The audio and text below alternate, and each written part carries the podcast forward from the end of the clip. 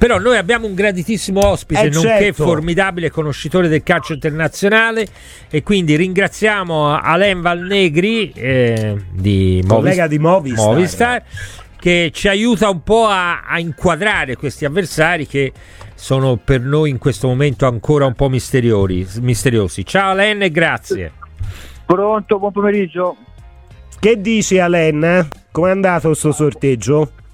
Ma eh, è un buon sorteggio, guardando chi c'era e chi si è pescato, è un, un buon sorteggio. Eh, adesso il Maccabi Haifa ha cambiato progetto dopo l'anno scorso, comunque fece anche un bel percorso in Champions vincendo contro la Juve in, Sì. in casa e dimostrando comunque eh, di giocare un calcio molto, molto attrattivo. Mm, dalla stagione scorsa sono cambiate tante cose perché l'allenatore è andato a Belgrado per allenare la, la Stella Rossa, ha perso comunque dei giocatori che erano determinanti come Omar eh, Arzilli che era il, super bomber, giocatore con una media gol impressionante di più di un, di un gol a partita Magari avesse a Fiorentina un bomber così. pure in Champions Abu Fani è andato al, al Ferencvaros hanno perso Diassaba che è un giocatore eh, comunque con esperienza internazionale che ha deciso di chiudere la carriera mh, nel- negli Emirati Arabi ha perso soprattutto Cia- ehm, Chiaron Ceri il giocatore olandese che era il giocatore che aveva quel punto di fantasia eh, in più. È una squadra che comunque tecnicamente eh, ha, perso, ha perso molta qualità ci ha guadagnato forse a livello collettivo, è più blocco, fa un calcio meno, meno attrattivo, però quest'anno comunque in, in Europa ricordiamoci che, che era campione in carica in Israele e comunque dalla Champions è retrocessa fino alla conference. Dunque Eh. il sorteggio è, è positivo. Ha eliminato la Gontoise che comunque è una società belga con giocatori interessanti, però con delle carenze a livello internazionale. Ecco, secondo te eh, quale può essere un aspetto, fermo mm, che chiaramente va- tutte le avversarie vanno rispettate, ci mancherebbe, come hai ricordato, comunque il Maccabi ha anche una sua storia, una sua dimensione e quindi questa poi la mette in campo ragazzi al di là dei giocatori, cioè non è una squadra che non ha consuetudine a giocare in Europa. Ecco, detto tutto questo, di che cosa dovrebbe secondo te deve preoccuparsi, preoccuparsi deve eh, stare attenta la Fiorentina?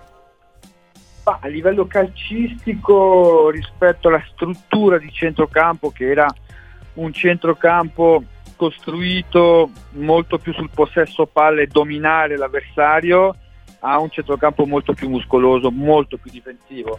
Adesso Mohamed che è uno dei superstiti della fantastica generazione de- del- delle ultime due stagioni a centrocampo con, eh, con Shaw, con Sayef, è un centrocampo con delle qualità che danno fastidio alla Fiorentina. Di trovare comunque un centrocampo più interditore che Della Eh, serie sì. Alen, perdonami, della serie ci aspetteranno e magari fanno blocco lì in mezzo e provano a ripartire, o mi farebbe una piccola contro la Fiorentina. sì, attaccano, attaccano in tre con l'incorporazione sempre di, di un terzino. Io li, ho- li ho commentati quest'anno, eh, so di, di cosa parlo. Eh, nel playoff contro il, Young Boys attaccano sempre in quattro quando recupera palla o si inserisce un centrocampista oppure uno dei due terzini a sinistra a Cornu eh, ex giocatore che, pass- che è passato per il calcio, calcio spagnolo o sulla destra Sandgren lo svedese che ha anche belle qualità atletiche per poterlo fare poi là davanti a Refailov che giocatore che chi conosce il calcio belga eh, lo conosce benissimo, è un, è un fantasista, un artista, Refailov eh, ha comunque quel, quel punto di, di fantasia in più che gli ha permesso di comunque conquistare il, il calcio belga, a Pierrot il francese che è molto Sì. veloce lui è la punta, giusto? allo- nello spazio e sulla destra dovrebbe giocare eh, Khalaili che è una delle promesse del calcio in Israele già internazionale con, eh, con la nazionale assoluta un giocatore che cerca la diagonale più che, che il fondo perché è mancino Senti Alain, controlla- guardando il sorteggio c'è anche un altro aspetto che può far sorridere la Fiorentina, per esempio che si incroceranno avversari estremamente temibili, Mm, insomma penso ad Aston Villa Ajax eh, ad esempio, Eh. ma, ma ce ne sono anche, ce n'è almeno un altro paio di incroci che faranno sparire avversari che comunque meriterebbero grande attenzione, questo è un dato importante no? Sì, questo è un dato importante perché a questo punto della stagione, se consideriamo eh, la Fiorentina in Serie A, la Fiorentina in Coppa Italia e la Fiorentina in Conference, la più accessibile per far tornare il sorriso al, al Eh. viola eh, sarebbe proprio di vincere la Conference. La conference. E a- Perché la, la Coppa Italia, visto l'Atalanta, visto il livello dell'Atalanta, lo vedo complicato, poi in Serie A comunque eh, la tendenza è molto negativa. certo. Dunque la conference è accessibile Aston Villa permettendo. Ecco, l'Aston Villa, altre- diciamo che l'Aston Villa è la squadra di riferimento per tutti, no? Sì. A parte l'Aston Villa, dove- dovendo indicare due o tre avversari che in questo momento vedi a livello della Fiorentina, chi metteresti? Ma ehm, l'Ajax bisogna capire che versione di Ajax, perché comunque ha avuto un inizio di stagione molto molto delicato. Comunque diciamo che Ajax e Aston Villa si incroceranno, per cui se l'Ajax dovesse battere l'Aston Villa diventerebbe probabilmente a quel punto la squadra di riferimento. Ma insomma... eh, il Fenerbahce, beh, la Fenerbahce. Dinamo Zagreb che comunque ha una certa esperienza in Champions. eh, Anche Fenerbahce ha un avversario incrocia, se non sbaglio, chi incrocia gli belgi? Quelli- San San Eh, Giroise, che, che sono una squadra molto forte che dicono in questo momento. Ma sì, una squadra molto, molto forte no, perché comunque è arrivata terza nel girone con, eh, con il Liverpool e il, e il Sì. Toulouse.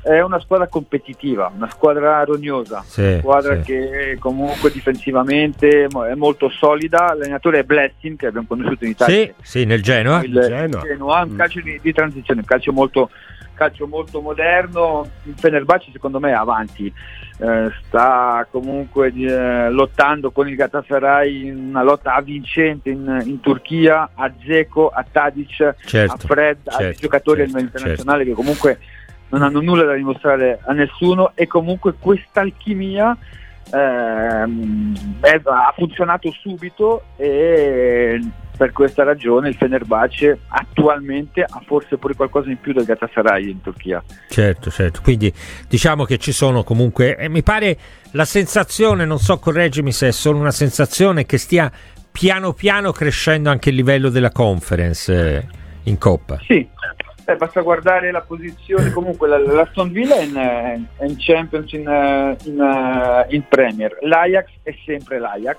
Certo. Eh, certo. Comunque con Van Chip ha reagito, è andato comunque a qualificarsi in Norvegia che non è mai Non è stato- fa Fenerbahce, lo hai appena raccontato, sta duellando. Il Bruges domina da anni. Sono sparite spagnole e tedesche, giusto? Da- da- dalla Certo. gara. Certo. E, e questo è curioso. Eh, Ah, sì.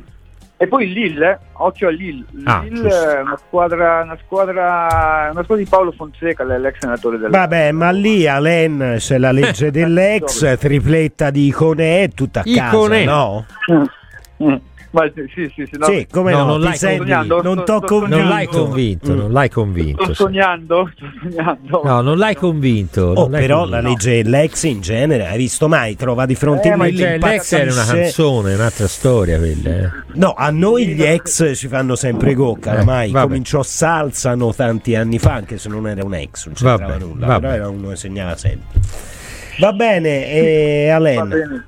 Mi sembra che comunque almeno per questo ottavo di finale possiamo moderatamente essere ottimisti. Sì. Segnalo anche eh, che per esempio tra gli altri accoppiamenti l'Atalanta continua a pescare allo Sport in Lisbona, la Roma ha di fronte il Brighton. Eh, quella è una bella Bezzecchi. partita, eh. Quella è una È bella un bel partita.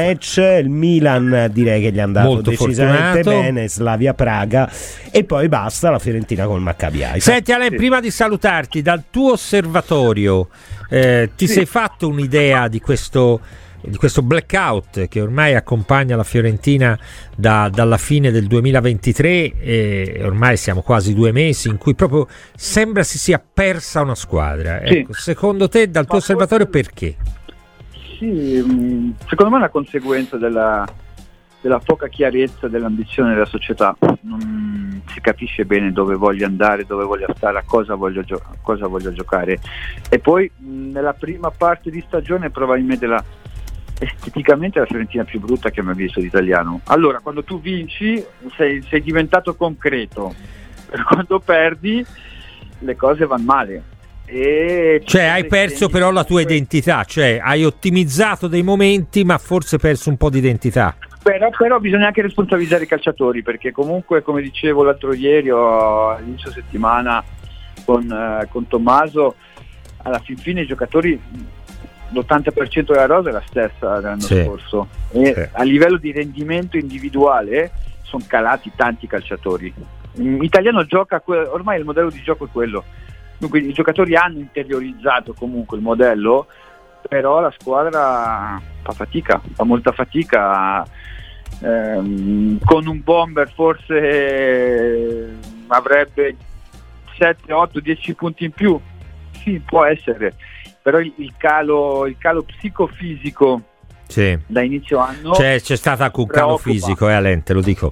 Cioè, c'è stato anche un calo fisico. O comunque corrompente. Cioè, questa fisico. squadra non riesce più a essere aggressiva.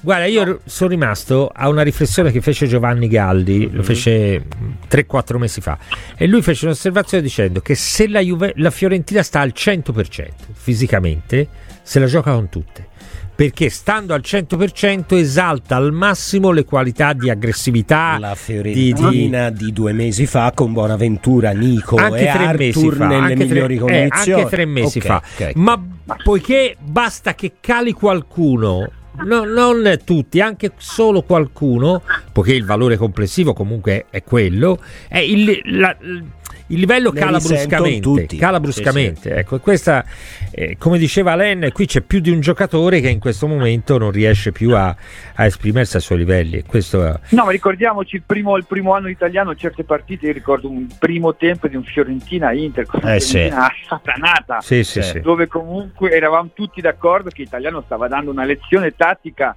a Inzaghi. Però poi nel secondo, nei secondi tempi, in questi primi mesi, ricordo di aver che abbiamo perso tanti punti proprio nella difficoltà di, di gestire esatto. estrema aggressività. E però quell'aggressività è quella o, oppure forse anche relazionare con, con la, la, motivazione. Su questo sono preoccupato perché, perché ha perso, ha perso quel, quel, fattore che faceva della Fiorentina una squadra certo, differenziale. Non c'è dubbio.